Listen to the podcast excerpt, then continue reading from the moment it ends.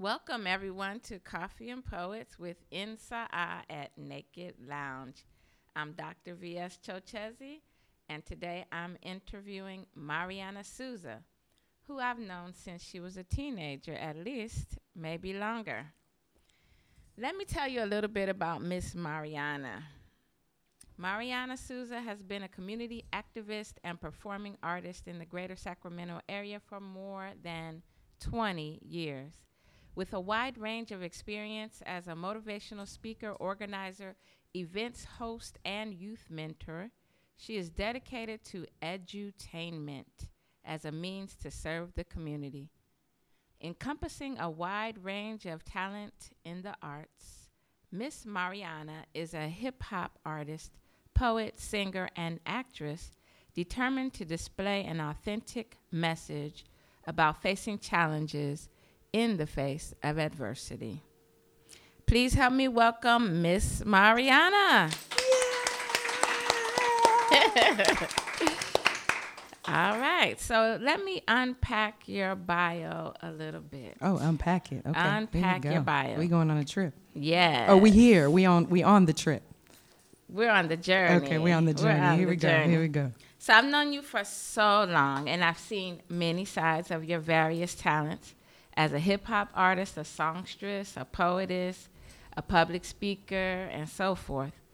But I want to start with hip hop. Okay.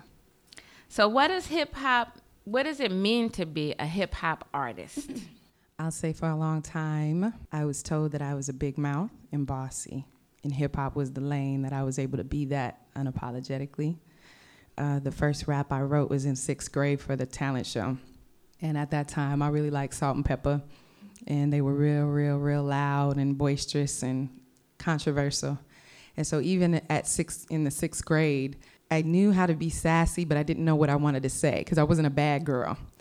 And so I remember, oh boy, you being discreet. I didn't even know the context of the word, but it rhymed with snap my feet or stamp my feet. So I remember we did our audition and we just did a little two step through the whole thing, and I rap, rap, rap. And then even though I didn't say any bad words, it was the attitude they didn't like. Um, and we were disqualified. We were not allowed to be in the school talent show in the sixth grade. And so that made me want to be an MC even more. And so what I realized is I'm just a powerful person when I speak, and I need to be in an environment in a lane where I don't have to ask permission, and I don't have to be told that I'm too loud or I'm too boisterous or my ideas are a little bit too controversial. So that's what was my introduction. And in high school, uh, my boyfriend at the time was a, a DJ, and he dug in the crates, and so that was like my foundation into going on that journey and you know learning about all the classics and things like that. And he wrote my first rap, and I was like, Nah, I gotta write my own raps, man. I can't, I can't do your your your flow. is cool, but I can't even memorize it because it's just not me. So.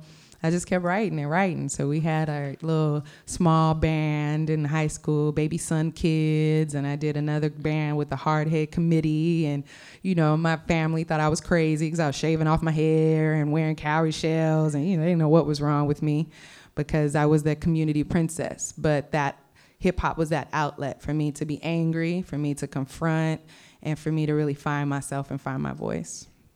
All right. Yeah. See, as long as I've known you, I'm still learning.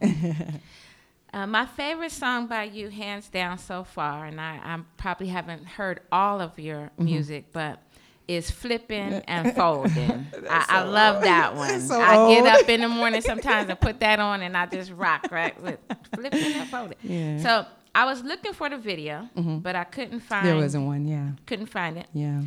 Okay, so there isn't one. That was my Mm-hmm. next question. and uh, my next question is how do decisions get made about which cuts to make a video for?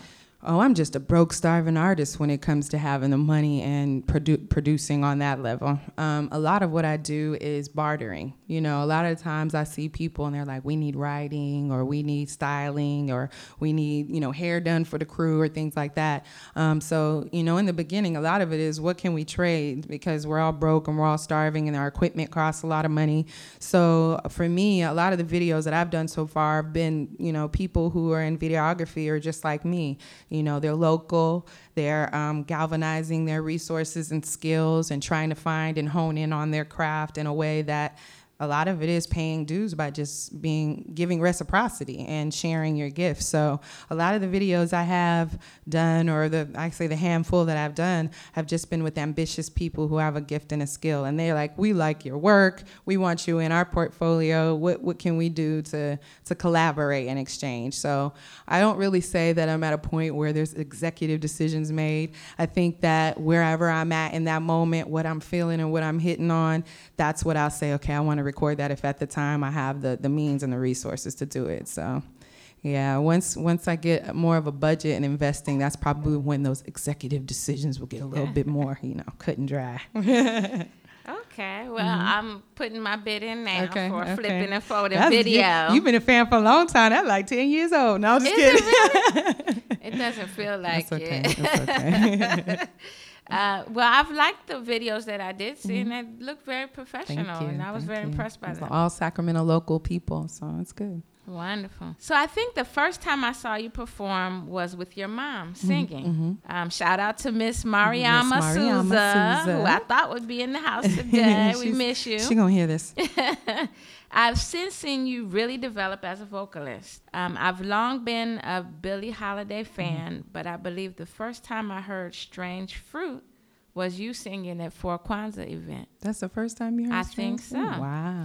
And I found that rendition quite amazing. It is such a heart wrenching song. And even though it's appropriate to things that we're experiencing in the community today, I'm not going to ask you to share it because I'm not ready for it. I'm not ready for that vibe. Yeah, I understand. But tell us about your relationship with singing. Uh, favorite artist who's inspired you? What do you want to do with your vocal skills? Singing is probably the most personal and the, and the least shared. Uh, it's probably something that when I do a set, oh, I'm really feeling myself. Like, okay, I'm gonna offer this more personal side of myself. And I have like a lot of elders in the community, like, girl, you need to be singing more. That hip hop's cool, but I don't understand what you're talking about. When you sing, I just love it. And so I think that now following your footsteps, being a communications major, what I'm realizing is is not one is not more important than the other. Um, every skill that I have has a place. And so for singing for me, I'm probably a little bit more shy and I think from studying more of the jazz and being, you know, Billie Holiday, Nina Simone influence, things like that, I'm more of an up close and personal and um, make it more about the lyrics and the energy. Uh, but I'm looking forward and I enjoy doing live music and singing. So I've been doing some um, collaborations with local artists like the Bap Notes. And I have a show October 8th at Fox and Goose with the Bap Notes and uh, Fiva and the Funk House. And they're all live uh, jazz and hip hop. So, you know, I think with my vocals, it's a personal part of me. Um, I'm looking forward to releasing this next project called Medicine. And I'm actually doing some singing on it. So, you know, that's a real personal part of me, but I enjoy it. Wow, good stuff to look forward to. Yeah. Medicine, mm-hmm. I'll be looking for that. You see, I'm trying to drop them in there. I'm slipping in the promo. Give thanks. That's what you're supposed to do. And uh, yes, indeed. I'm familiar with Fever and the Funk yeah. House. Really like them. They're Don't rocking. know the Bap Notes, so I'm gonna yeah, have to they're Google rocking. that. Yeah, good All music. right. Good music. Sacramento sounds. Wonderful. While I know you have many talents, the one that most sticks out for me is your poetry. So, what do you write about and why? The workshop that I'm actually promoting and doing around town is called Write Speak Heal. And I think finally making my breakthrough, I realized that's what I've been doing poetry just to get to this workshop in order to extend it to the community. Writing was personal for me at a young age, going through the life changes that I had to go through and it's been instrumental in my healing. So regardless if it's a piece that makes it and crosses my lips to the to the crowd or something that I, you know, write and pour out crying until I can't cry anymore, it's my counselor. And it's the space where I can articulate and release so that when I'm serving in the community, I'm not stressed and I'm not pinned up and I can still smile and be joyous. So um, once I realized that, yeah, poetry is about sharing and performing, and the applaud is wonderful. But when you really get to the base of it, when you get to the core of its intention, it's always about healing or creating a voice for an experience. And I noticed that for me, when I got past that point where I was trying to write about the typical topics that I knew would get the snaps and the claps, and I peeled back those layers. And I realized the more vulnerable you are and the more you go there with those experiences and give your testimony, that's when you're actually doing more than just giving a performance. You're, you're writing, you're speaking, and you're healing. So that is what poetry has become for me. Um, and there's something that I've always admired about you and your mother Stajabu because I came from the generation of poets where I was with you all at Carol's bookstore and it was very intimate and up close and personal and about that spiritual experience. But then I also transitioned into a very um, uh, progressive community of young positive poets who were really into slam poetry. And so as I transitioned to the two, I realized that I really value the oratorical literary side of it. And I do enjoy slamming, but that's not my thing. And slamming became very popular. So the more slamming became more popular, the more I think I came a little more personal about it because I felt there was an element missing. Uh, and for me now I can see the the, the balance in both. You want to slam and you want to be competitive and you want to go out there and represent for your cities and where you're from and your ancestors, but at the same time you got to make sure to go into that deep dark place and dig through there and get your healing at the same time. So once I found that balance, I can really be authentic when I sit down with you and say, this is the performing and the entertainment and the fun, and this is the part where I got that work and I did that spiritual work that I needed to do to grow. Wow, give Yeah. thanks. Yeah, give thanks. Well, would you please share a poem with us now? Oh, shoot. No. so I have this brand new piece that, um, that I wrote, and to set it up, I just started growing vegetables. And I used to be a person that, oh, I don't, I don't have a green thumb. I could never do that. Oh, they would die. I can't water it. It's just too difficult to water a plant every single day. You know, I just made it so difficult and so overwhelming. Like, dang, you wash your butt every day. You brush your teeth every day. Why can't you step outside and take that five minutes you're supposed to take with the Creator anyway and water your plants and give thanks?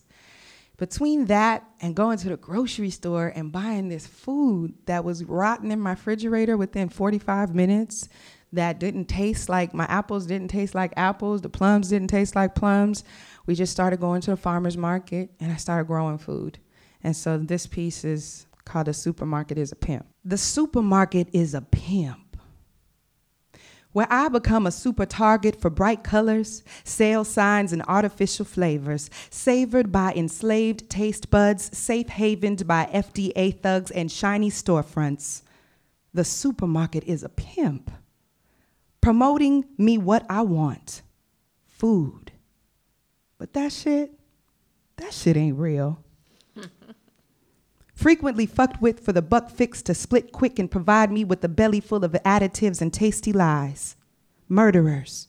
Advocating my slow, supersized suicide, clear as day, written in scientific languages on the labels, in small print underneath the fables, and pictures of fruit that represent fruit flavor. Synthetic substances created to control my behavior. Extra sugar, extra butter, extra flavor, extra cheese, deadly dyes laced with cancer, causing all human cellular disease. so I got extra bougie. Only the natural organic section for me. Yeah, baby. Peace. Please. That shit ain't real. I know you see it that wax plastic unpeelable coating on the produce. GMO grown crops defeating the purpose of what vital nutrients in fruits and vegetables are supposed to provide for you. God bless the child, but God bless the seeds too, because that shit ain't real. Tinkering and patenting seeds, altering them to harvest according to Monsanto standard needs, and just think once a genetically modified crop is grown, the soil is tarnished. It will never again harvest or sow properly based on the toxins that are released. Picked by poor, tired, blistered brown hands and served up pretty for me. The fruit looks picture perfect but tastes bland between my teeth. Y'all know that shit ain't real. Don't blink. The water is laced from the purification process. Yes, the water is bleached Let us bow our heads for the slaughter of our dear H2O. It is at its all time high, low reach, just like the meat. Food like organisms grown and caged with no beaks or feet. Them chicken ain't never clucked and them cows ain't never roamed free. They're tortured, injected, destined to live, die angry. Yet somehow we can't figure out mad cow disease. That's when I figured out the FDA and my doctor, all this time they've been homies. It seems that I am much more valuable to them when I'm dumb, sick, and unhealthy. To get wealthy, why I consume. Tried to call the doctor, and the doctor said, Just take another pill, girl. It's all up in your head. All up in my head? All up in my head. Yeah, like a pimp, all up in my head, dumbing down my intuition, forcing me to seek permission to eat. How can I ever trust the supermarket when it is plotting to kill me? when my self righteous veggie burgers are laced with MSG, when flaming hot Cheetos and Coca Cola are rotting our baby's teeth. When sodium nitrate causes cancer found in processed meats simply to make hot dogs, bacon, and sausage appear red and bloody. Hydrogenated oils in practically every processed treat otherwise known as plastic fat, for shelf life like them old school Twinkies. That shit ain't real. Neurotoxic chemicals in canned goods, salad dressing and diet drinks, vegetarian manufactured foods served with poisonous debris, artificially covered cherries leads to ADHD. Yes, even the proverbial cherry on the top is fake. You gotta be kidding me. Let's talk about butylated hydroxytoluene in potato chips and chewing gum to protect the embalming fluid and jet. Are we still having fun? Hmm. Chlorpropanols raping thyroid glands in Chinese food rings. It's been banned in several countries, just not the land of sweet liberty. In grocery stores, the pimp is trying to kill me. Maybe it's time I plant a few seeds. It's attainable and healthy. And that shit, that shit is real. I guess it wouldn't be shit if I grow it myself. Huh? It's good stuff. so yeah, that's my way of getting it out of my system because I like to watch a lot of documentaries. And the thing about documentaries is, is as much as it's edutainment, you go through a little baby fit every time you watch. It.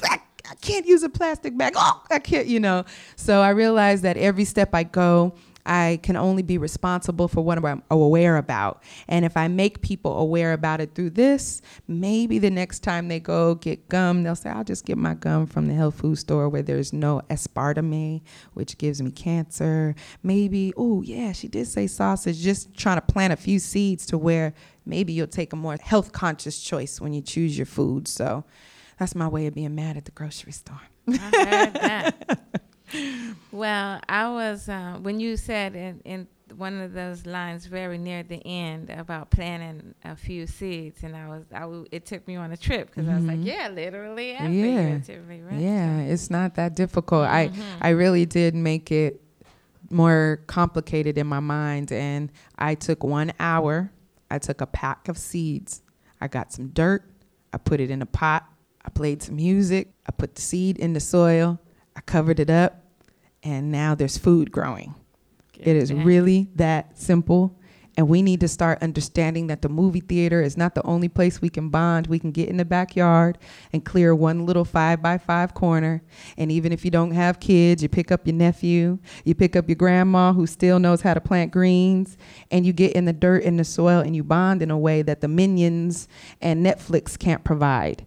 So I realized that every time my daughter goes out there and sees that, she's noticing something growing. And for me, I realized that sometimes I'm planting seeds in my life and they don't feel like they're blossoming as fast as I want to.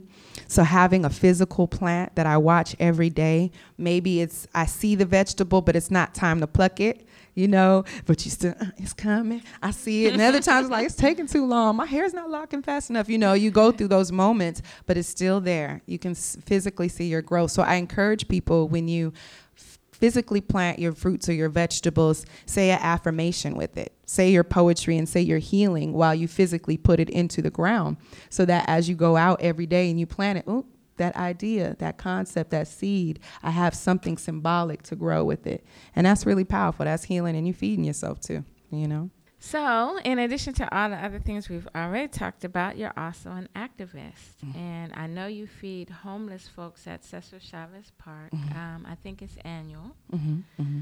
Please tell us about that endeavor. How did you start? Why do you do it? How does it work? And how can folks help and get involved? So, the event is called uh, Put Your Money Where Your Mouth Is.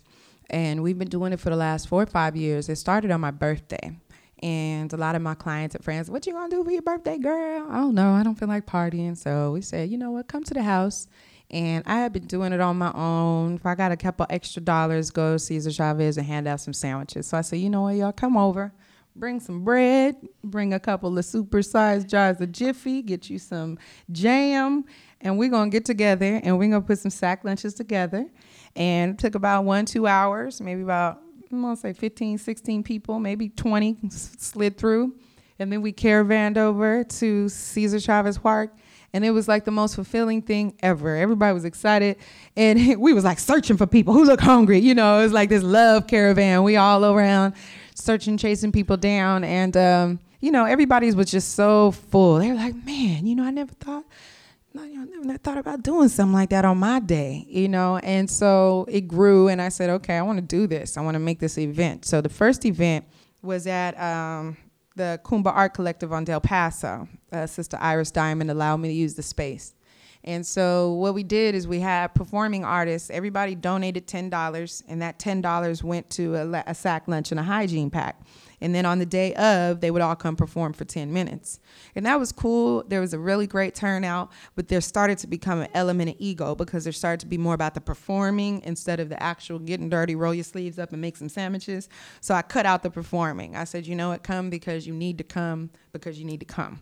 And so people still kept showing up. So year after year, it's grown. We serve every time anywhere from 250 to 300 people, um, and it's just really wonderful because we we we eh, network, we spit our poetry, we do what it is we do to fill the sacks out. And now what it's evolved into is instead of us going on a caravan, it's the concept of everybody going to the dollar store and getting everything, coming together, putting the sacks together. But then we just all go to our respective communities wherever we're at because like I, I tell everybody you know where the homie is is always on the corner always hungry. You know those areas in your community. So now people sack them up. We have a good time. We either do a water balloon fight or have some kind of activity for the families and the kids. And everybody takes their 15 20 bags and goes back to wherever their community is and gives out the hygiene packs or the, the sanitation packs and things like that. So it's just it's it's it's not even a baby anymore. It just goes. People like, when is it? Let's go.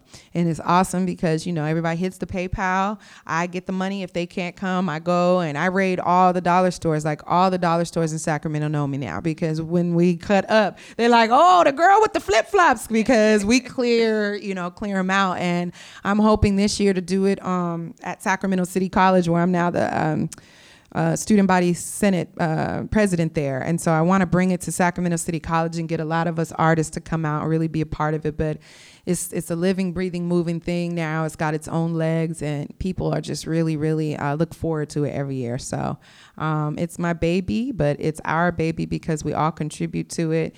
And um, a lot of people don't know that it's illegal to feed the homeless in more than 25 states now, something like that, or 20, 25 cities.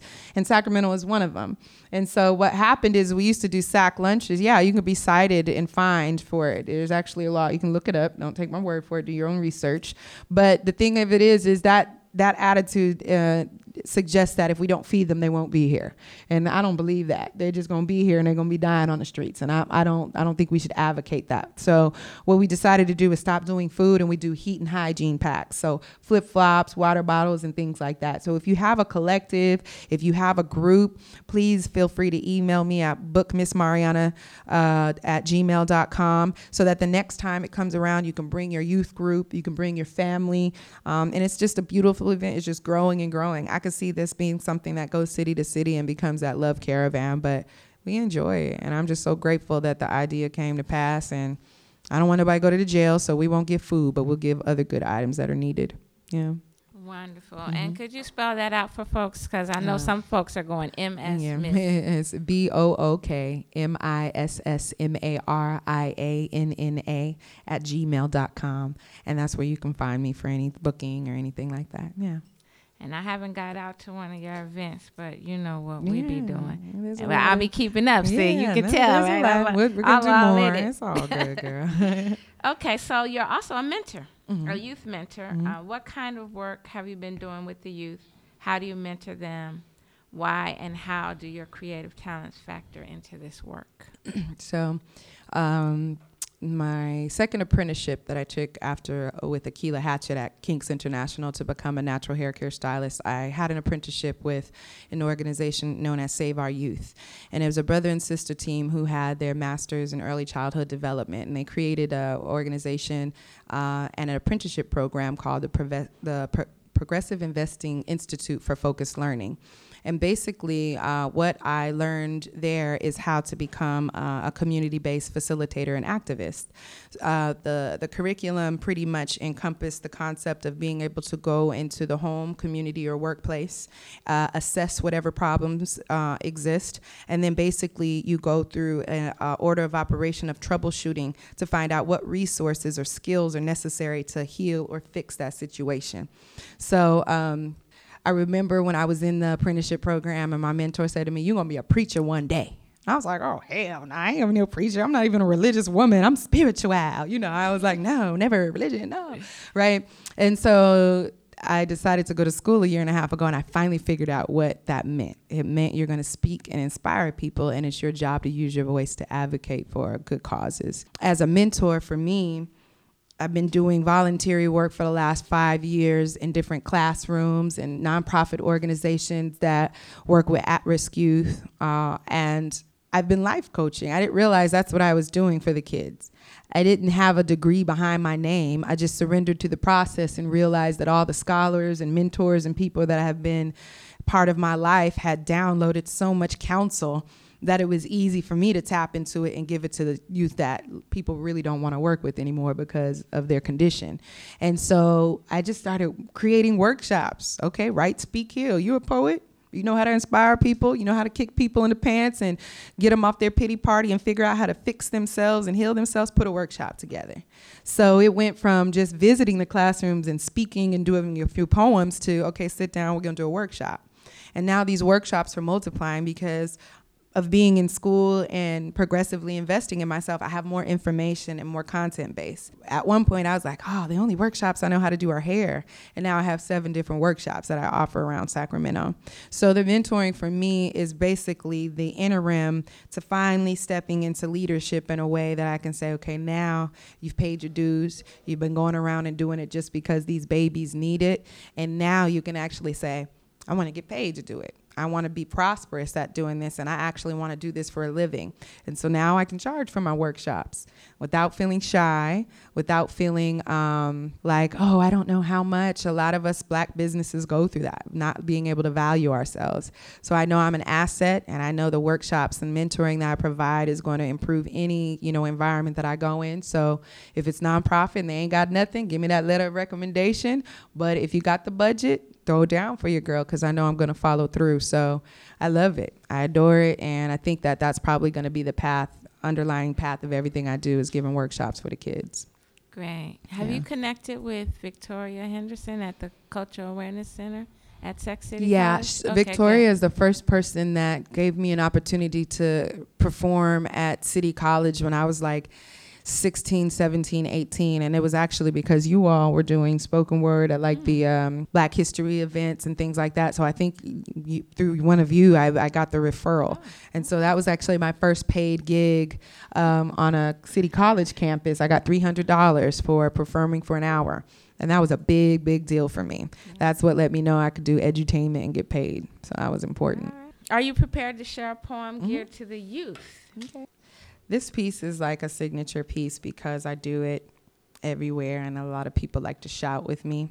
Uh, and it's a piece that I do with the young people who maybe have never really done spoken word. It amps them up. And so every time I say, This is our house, everyone repeats our house. So, you know, even though you out there, fill the mic up, okay? This is our house. Our house. We come here to counsel out, shout about the shit that makes us wild on out on the inside. We come here to ooze out the thick lining pus of resentment from the dense air we breathe in cubicles and on bended knees. This is our house. Our house. We come here to open mic to get a bite of that, sip on some of that honey wine, and gotta get right next to you. Gotta get right next to you. This is our house Our where we pin in our name to defend the right to bear words and verbs and nouns and solutions and problems and freaky talk and politics and love stories and document our lives' journeys. We bare our souls to strangers because it's actually easier that way. This is our house. We fight the shakes in our bellies and feedback from microphones to carry home lighter shoulders, to feel bolder in the face of our fears in the morning. We share where there is more, there is plenty. This is Our house. Where we stay laughing in stitches that mend up the ends that have been torn by the bitterness of daily corruption. We erupt from the center of the core of the earth, through our toes, out of guts, shooting from an esophagus, and flaming from lips hot enough to singe the sun. This is our house. Where every brother and hater can feel it twinkle in the last part of their heart, where there might be an art lover still dying to enjoy and not judge anyone who dares contributes to the cipher. This is our house. Where we bond through a word on every basis, where words are the case and we investigate. How much noise can we make? How much noise can we make? What will we do with this noise that we make? This is our house Our house. where we get it how we like it, where you're a poet, a comet, a griot, a big mouth, where you're a first timer, a local wonder, an imported treasure. You are the voices of the bodies of spirits that live through the spark of a thought. You are the breath of energy that fills this room, plastered to these walls, leaving love stains of honesties and epiphanies. This is our house. Without us, there is silence. A beautiful curse I do not prefer. Silence. That monster that has snatched the reason from far too many. The silence that have left the acid to burn on the tongues of so many. The silence binding the truth that need extending. For the silenced who needed to come here to ooze out the thick lining pus of resentment of being hurt in the wrong places. This is our house Our house. where we heal through camaraderie, give no apologies, and accept the noise as it is, escapes its brewing place. I am a stroke of a poet's paint on a brush of a canvas, as I will cover you in this house. This is our house Our house. And you are forever welcome to this house of spoken word. Ashe. So, and you've talked about this a little bit, but you're also a motivational speaker, I've been doing that through the whole interview, huh? which is just really, you know, fascinating. Is that you have all these different talents, and it just goes to show they're not segregated. Mm-hmm. They're not really one compartmentalized. They all kind of flow together, right? So, what's been your favorite motivational speaking engagement thus far? I do it everywhere I go. And that's what I mean by it's almost like um, being mounted and hit on the head with something. You kind of get outside your body. So I can't say it's like time. I don't know. It's all timeless and formless. I know that when I'm wide open and I'm I'm completely aligned, I surrender to the process and that happens so much now because I'm not worried about if it comes out right. I'm not worried about if somebody completely understands. I'm just surrendering. And so I don't know that there's one event that I can say, oh, this was the one where it moved me this particular way and is the best because each and every experience I'm able to walk away and capture something. And each and every experience is so different. And so for me, I guess I would say I'm looking forward so much to what every day is bringing me. And as long as I show up and show the hell out when I do it, I'm going to get something good. And it's getting to the point where on a daily basis, you know, besides going through the hard times and the difficult things, I'm literally jumping out of bed because I look forward to the blessing because I know I'm not going to be afraid to surrender. Any moment that I can let that ministry come out or touch someone, even with my imperfections, it's my favorite every time, you know? That's it's good healing.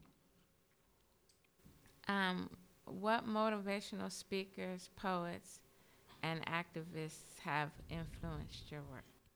Well, it's funny. Dr. Frances Cress Welsing was just here, and I missed her because I was doing hair all day. But, um, you know, I really realized how powerful YouTube was and how many of our activists and our leaders are actually, you can touch them, you can type in their name, and you can saturate yourself with all the information that you possibly can.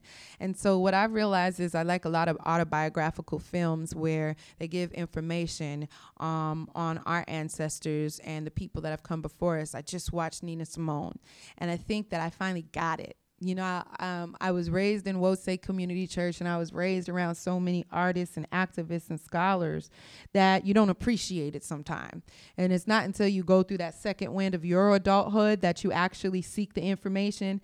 And it's in the back of your mind because, like, I was in that Wednesday night seminar that my mama dragged me to and I was there, but it's not until you get it that you like, oh. So when I'm now looking at Nina Simone, where I'm now looking at Dr. Umar from the newer scholars to the Tariqs, all the way down to the older scholars, I find myself getting saturated and really excited about the ones who were artists and activists who understood that James Brown was an activist. He attached it with his art. Muhammad Ali, I'm a boxer. He's an activist. He attached that with his art. So for me, anyone who had a talent and a gift, but somehow knew how to open it up and get people to see um, the value in their history, the value in being politically active and or aware, the value of being activists. Those are the ones that I lean on. So for me right now, that Nina Simone is just really rocking my world. I was exposed to it, but it just busted me over the head and made me realize she was one of the most powerful activists and she was very unapologetic. And that kind of comes full circle to the first question you gave me is about what did you get into hip hop for? It was a lane that I could completely represent myself and say everything I wanted to say without censorship. And that's what Nina did. So right now I would say that's the one that's got me on fire. She her songs, her music, her words, she's really, really lighting me up right now. So she's all up in me. All right. Yeah. Wow. Who would you like to collaborate with artistically that you haven't already collaborated with, or that you have? Maybe you and your mother. Oh. Yeah, that was easy. I think that's in the We just got that lined that up. Next, no. All right. It's not included in your bio, but mm-hmm. you have a genuine talent in styling natural hair. Mm-hmm. And uh, I know that your line is called Nappy Star, right? Would you talk about that a little yeah, bit? Yeah. So, uh, what we were talking about the workshops and you know, when I was not as confident to step out with my motivational speaking and the workshops, I was like, okay, well, what am I going to teach about? I know I got this big old voice. I was like, well, you know, hair inside out. And then I realized this natural hair care movement was going on, and all these sisters was shaving off their perms and running around with the big chop and not not knowing what to do. So, you know, the the wonderful 10 year span of apprenticeship that I had at Kinks International with Akila um, gave me the foundation I needed to, you know, explore myself, go through a couple of shops. I have my own shop with my godmother now. And um, I think for me, that was the topic that I can step out on and feel completely confident on. So I do a wonderful workshop called the Natural Hair Affair. And um, I've done it for the Deltas and, and I've done it for the community. And I can just see now, okay, you don't go searching for what it is. You look at what your expertise is and you just share that gift. And it comes off like butter. So it's a hands on workshop where you know, all these sisters who are running around going crazy because they finally gone natural, but they just haven't dealt with their hair since they were like 10 years old before some of them was getting their hair permed at five years old. So we have these grown women running around with this 10 year old mentality because they don't know what to do with their hair and they're just ready, ready, ready for the workshop. So it's a success. And I, um, right now, I'm just working on getting the curriculum together so I can uh, shop myself internationally and go to different cosmetology departments and pretty much uh, teach natural hair care. Uh, the cosmetology departments, as is now uh, nationwide, do not include natural hair care components. The only thing that they include now is how to put a perm and a Jheri curl in. And the last time I checked, I probably only see one person a year who wears a Jheri curl. So I know that there's an open market there. And my goal is to kind of be the Madam C.J. Walker 3000 by combining the mission of teaching women how to care for their hair naturally, but then at the same time getting that spiritual work. That's the phrase that we use in the dojo. That's the phrase that I use in the salon. You got to get that work. Don't just go natural for the fad. If you're going to go through that process, understand how to love yourself from the inside out. So no matter where you grow your hair or what you decide to do with it after, go back to perm, to locks, whatever it is, you are authentically loving yourself. And at that point, the choice that you make with your hair is just your preference. So um, I realize how important um, and how wounded we are through our hair experiences. I really understand that when I do consultations with you know special clients that come and sit down with me, uh, we're all seeking that healing, and we've all been really hurt. The black experience and hair, there's a lot of wounds that are connected to that. So I have the privilege and the honor every day to give consultation to women who are coming into their own, and they're completely ready to learn how to deal with their little happy nappy afros. They're not worried about what anybody thinks because of their transition, because they're falling in love with themselves, and I have the honor to administer and, and guide them on that. And so for me, I think that natural hair care is something physically I won't be doing too much longer because 20 years of using these hands is very painful. But I have the information in me. I want to move from behind the chair and start to teach all the other Miss Mariannas who want to have a nice full career of self employment in natural hair care. So that's where it's at. All right, yeah. give thanks. Well, you know, I knew you were coming, so I had to get. Yeah, you got the bun right. Bam. Right and you know I do my own. That's right. But when I right. need it done, I can palm roll you down. We gotta we're gonna be in a wedding, so I got you. I know how to find you. um, okay.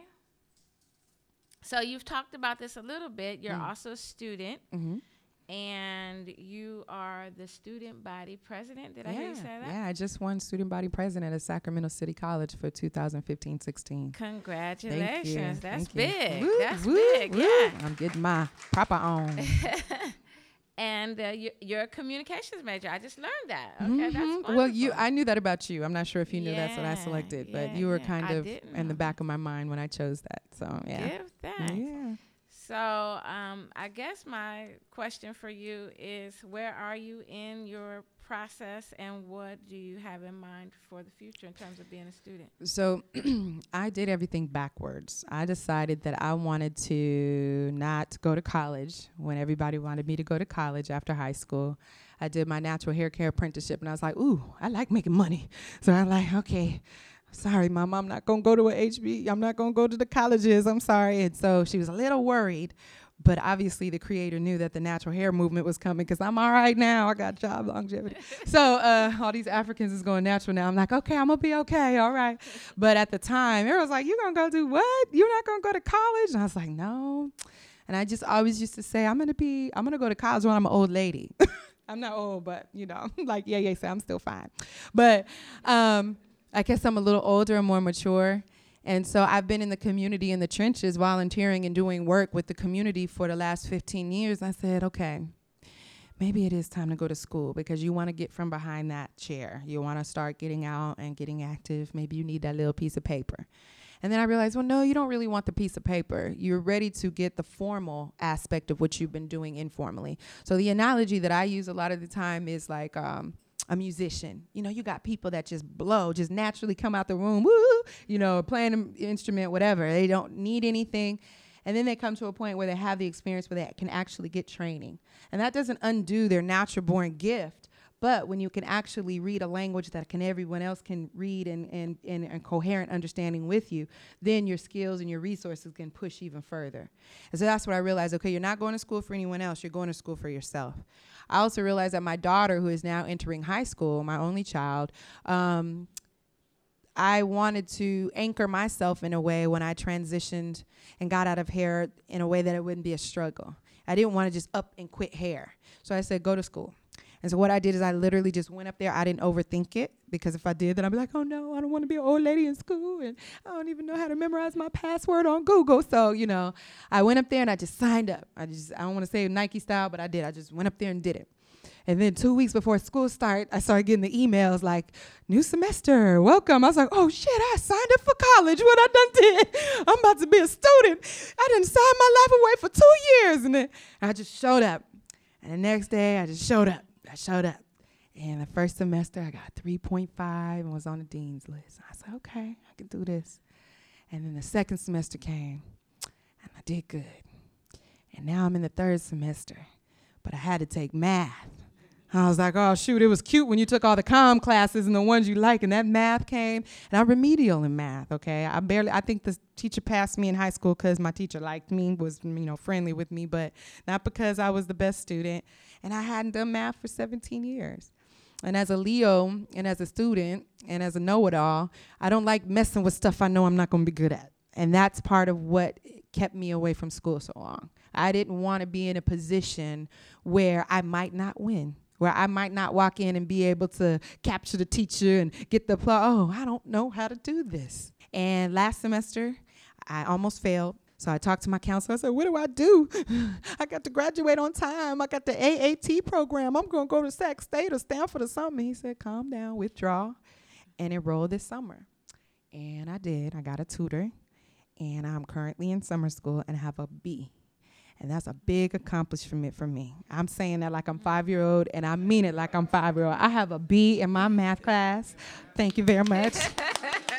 so, you know, I think people look back and you know, okay, you won the president, and you're, you know, you're gonna be running this school and helping legislate all these wonderful moves for a wonderful college. You serve 25,000 students, all this wonderful stuff, but I still struggle. I have to sit down and turn everything off and go over the same math problems seven times, and there's 56 problems, and I still have to sit back and say, you might not master this, but you have to be diligent. And so for me, what I've learned is when we tell our kids, just go, go to school, you need to be getting straight A's, I give you everything. It's a lot more difficult than that. You can apply yourself at something and not be as advanced as you want to be on the grades. I feel like I should be an A math student because my ancestors made math, but for some reason, so it really gave me a different way of looking at my child when she's coming home or she's struggling because now I know what it's like to have to calculate, okay, I got this many points on this, I got to get this many. It's a job. I'm working a full time job as a student, but it's very fulfilling. Um, being the president now has put me in a position where being an activist working with our people in the trenches, I never really had to do anything formal. I never really had to speak the Queen's English and learn policy. I just, I see a job, it needs to be done, I put my teeth in and I do it. Now it's a rule. And it's a lot of rules, and I gotta learn them all, and I have to administer them, and I have to learn Robert's rules and all these things. But what I've realized is if you're going to once again be a master communicator, it means that you have to go into every environment and learn how to advocate and represent for your people. Be yourself, like Yeye says. Don't take off your cowrie shells. Don't hide your tattoos. Don't smile in the in the dry smile. Show all your teeth like you always do. But be able to go in there and know that law. So if you need to advocate for your people, you need to know that Queen's English to get that point across, to get that petition across, to free that man, you do it. If you need to go in here and roll your sleeves up and put your sneakers on and get in the kid's face and talk a little hippity hop and throw a little slang in there, you do it. If you need to come up here and make sure to give representation for a brother who's been putting it down in this environment, you do it. That's a master of the ceremony. It means you could be swift and changeable and like water in every situation. They need me to boil hot, I'm gonna boil it. They need me to make it rain, I'm gonna make it storm and thunder. Whatever it is, it's my job to learn how to communicate and get that healing, get that work. That's what it's all about.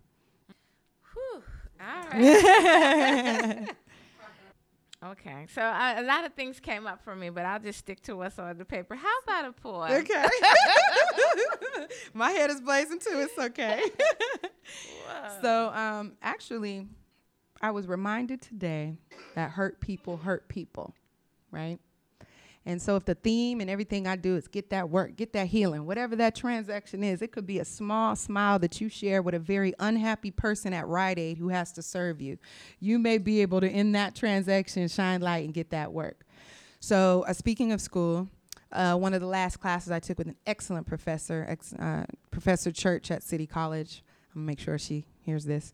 I did this piece where uh, oral uh, literal interpretation and we basically had to find um, works of art, whether it's poetry, prose, whatever it is, and string it together under a theme and make a masterpiece of it. And so what I did is instead of finding, you know, a famous poet that everybody had heard before reading a piece that had been run through, I decided to go online to a suicide site. And I went online to the suicide site where all these people wrote their poetry.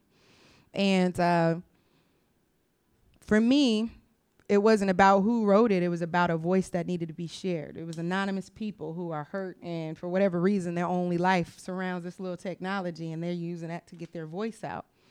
And so I realized that I always have to put myself in a vein of using my voice to help people who won't be heard.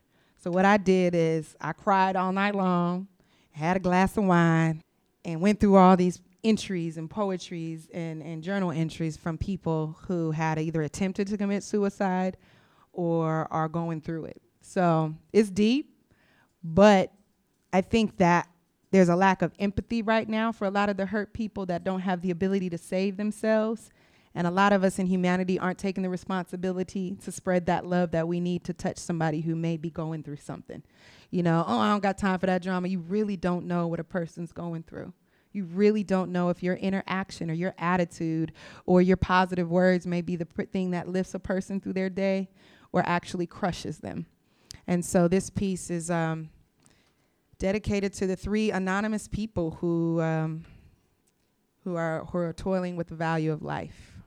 Lately, it seems that everything is going wrong.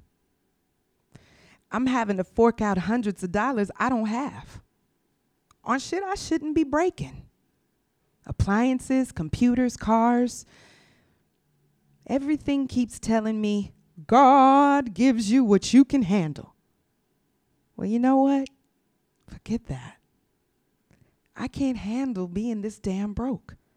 I'm thousands in debt. I can't handle wondering if I'm going to have enough left after the bills to feed my child. I'm grateful for the things I've earned by busting my ass, like the house I bought to raise my child in. I'm grateful for this shit ass job that I have that underpays me, undervalues my talents, and takes advantage of me. I'm grateful for my daughter and my fiance. I'm grateful for finally being back in college. But why should I have to be grateful for all this shit that's going wrong at once? Why should I be grateful for having to fork out 4000 a month between oil, tires, furniture, and appliances? Why should I be grateful that I've been diagnosed with carpal tunnel in both my wrists and will probably have to have surgery? These are people that actually have some of the same issues that I'm going through. This is why I chose their passages. Why should I be grateful for the universe taking the big old shit right on the good things that finally happened to me and messing it all up? Man, things just keep going wrong. You know, it's only recently after another health disappointment that I think I want to go through with it. The problem is, is I'm afraid of not going all the way. I don't want to get stuck somewhere in between and be trapped here with brain damage or a disability. I don't want to talk to someone I don't know. And even if I did, which I know I can't, it would be just force them to try to stop me. And I just want some peace.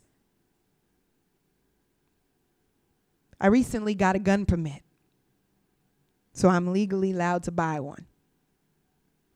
Even though I've never used a gun before. And I've heard some terrible stories of people missing right in the spot in the head and and being blinded but not dead. And I don't know if I could physically be able to shoot myself without flinching either. I want to make sure that if I go through with this that there's no coming back. My meds stopped working. I'm feeling suicidal. I called 1 800 442 HOPE. I've never called a crisis line before. I had no idea what to expect, but being put on hold, however, I think you're missing the point here, hotline people. I give in. I cut for the very first time in a long time. And really, do I deserve to live? I took my own child's life away. I said we couldn't handle another. He couldn't speak. He couldn't say no. He couldn't fight for his life. And I took it away from him. I could have had a beautiful one year old boy to this day, and still I would have been with my fiance, but I fucked all that up. Now they want to take my daughter. I'm all alone with nothing. No one to love me, no purpose, no reason to go on, and I want my baby back. I want to be with him up in heaven. Is that so bad? I woke up this morning. It was different than the usual emotional and mental pain of waking up and realizing you're still in prison. A prison I created for my own mind. Although the sense of depression, despair, loneliness, suicidal ideation, and self hatred are still present, the pain was a physical one this time. I tried to wake myself up out of the fog and come and try to remember what I might have done to cause myself physical pain, specifically to my knee. I came to and remembered the events last night as they unfolded in my mind.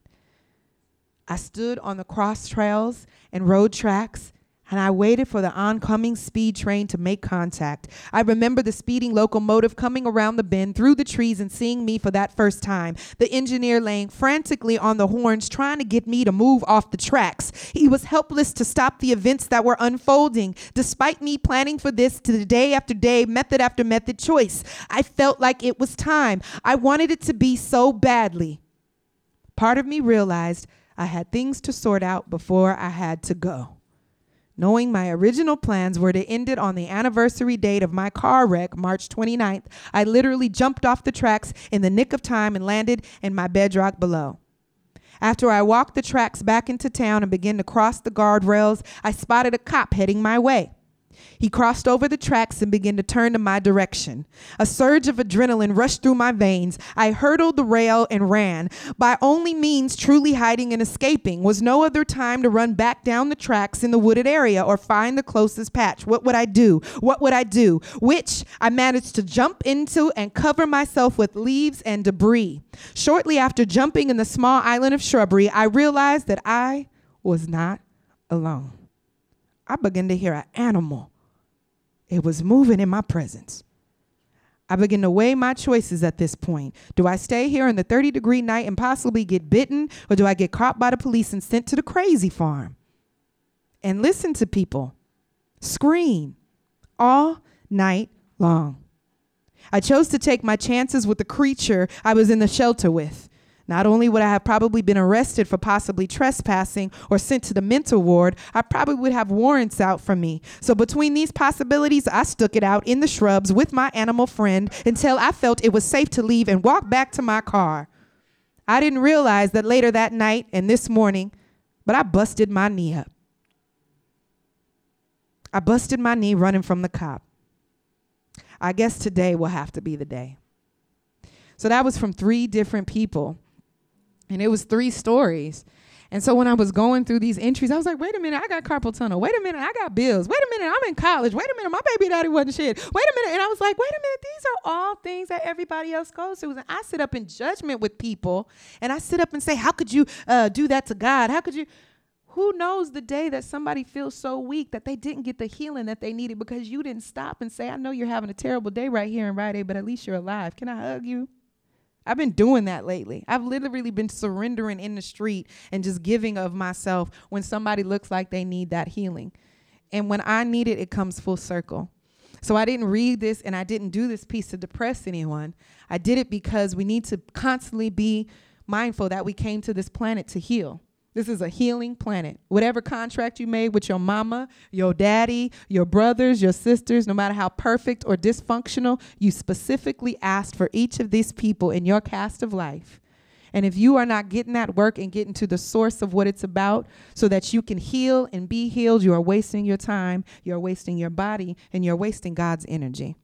So for me, I say if you know somebody that's struggling, Take five minutes out of your day to just send them a text or send them a call. Take accountability for the for the pain that someone is going through. Don't take on all their weight and all their shit. but make sure to reach out. That's part of paying tithes. That's part of paying offering, not just physical money at an institution, but helping to heal and give back. So I wanted to make sure to do that piece. And for whoever those strangers are, I shared some uh, really painful experiences that they went through too, and I felt that I needed to share their story. Thank you. So my last question for you is: um, I know you have CDs, I know you have videos. Do you have any publications? No, and that's something that I want to do. Um, Angela Williams, who is a very prominent person in my life as far as being my uh, mentor in this new educational path that I'm taking, he's been kind of mentoring me and getting me out of my shell to really do my memoir. And so I had this whole plan for this book I want to do. He was like, "Let's do your memoir first. That's that's the information that you're an expert at. Nobody could tell you about that story. You can't tell that story any better than you." So um, there's there's a couple of chapters in, and I think that with the new writing classes that I have with this semester, it's going to give me a little bit more zest and a little bit more depth in my writing ability. So I'm enjoying just getting it out of my system. But um, as far as published works, I don't have any books. I've been put sprinkled in websites here and there, and you know, there's some works on people's special projects, but no published works yet. I'm looking forward. Well, thank you so much for thank being for a wonderful guest on Inside. Coffee and Poets podcast at Naked Lounge with Inside Lawrence Deacons event. And with Thank me, you. your guest host, Dr. V.S. Chochezi, and our live audience. Make some noise, y'all. uh, to conclude, do you have any final remarks for us? Um, I would like to sing. I want to stand up, and I'm going to do "Strange Fruit" for you anyway, because that's what you said. Um, I'ma used to not to sing "Strange. Fruit" over and over because it was the only Billie Holiday song I knew when I started singing Billie. And I actually had a couple people like, "Girl, you need to learn a new song, right?" and you were the only person that said, "I just love that," and I had no idea that's the first time you heard the piece. So I would like to stand up and sing that, and. Um, I think what I would like to do is I know it's a sad song. If you listen to Billie, she has a really eerie voice, and um, there are plenty of times where people told her her voice was too awkward, it was too dark, people couldn't really appreciate it. But um, there's a time and a place for everything, and the song "Strange Fruit" is. Um, it breaks down the concept of physically being on the chitlin run and going from performance to performance and going in the back doors to entertain and seeing your people hanging from trees and the trauma that that creates. And uh, usually, before I do any spoken word anywhere, we pour libation. And so I invite you all, if you've never poured libation, you might have seen the homies pour a little 40 out to the, to the earth. That's an African tradition. That comes from taking water and honoring the ancestors. So when I sing this song, Strange Fruit, I want you all to close your eyes. And even though it may illustrate and paint a picture that is not a pretty picture, it's a picture that reminds us of what our ancestors have gone through. It reminds us that we have freedom fighters right now on the line who are educating and putting themselves out for our benefit. And so uh, it's a libation song in remembrance. Uh, when we walk around and we see these kids acting crazy, running around with post traumatic stress syndrome, uh, they are the fruit. They are the, they, the the strange fruit that was hanging from the poplar tree as they fell down and went back to the earth. The seeds that are now coming up are those hurt babies. And so uh, this is Billie Holiday's Strange Fruit. So just close your eyes and uh, go on the journey with Billie Holiday. You're on Chitlin Run, and you are hungry, you're tired, it's hot, you got another city to get to, and as soon as you get there, you're gonna be treated like a dog, and you probably will be hungry still in your spirit and in your heart, but you're gonna sing your song. And this is what you see on the way.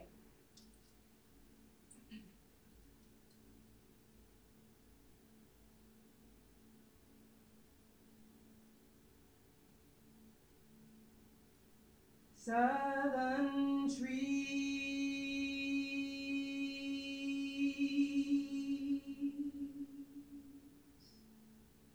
bear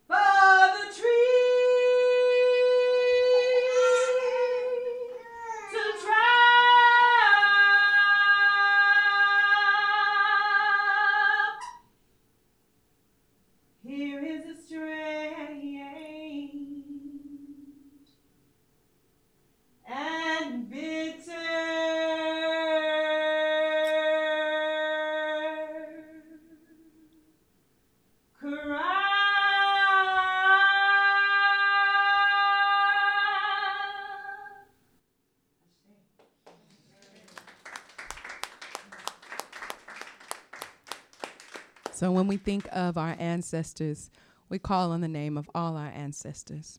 We call on the spirit of Marcus Garvey. We call the spirit of Nina Simone. We call the spirit of, of Stokely Carmichael. We call the spirit of Ben-Jochannan. We call the spirit of all the ancestors of Imhotep, of the spirit of the red man. We call on the spirit of the land that we trespass, every unknown body that lines the Atlantic Ocean. We call on the spirit of you and we ask that you come and be with us and protect us and guide us. We ask that we don't allow our religion and our beliefs to divide us, that we go back to tradition. Our ancestors laid down the tradition and we remember that. We remember you. We remember you. Ashe.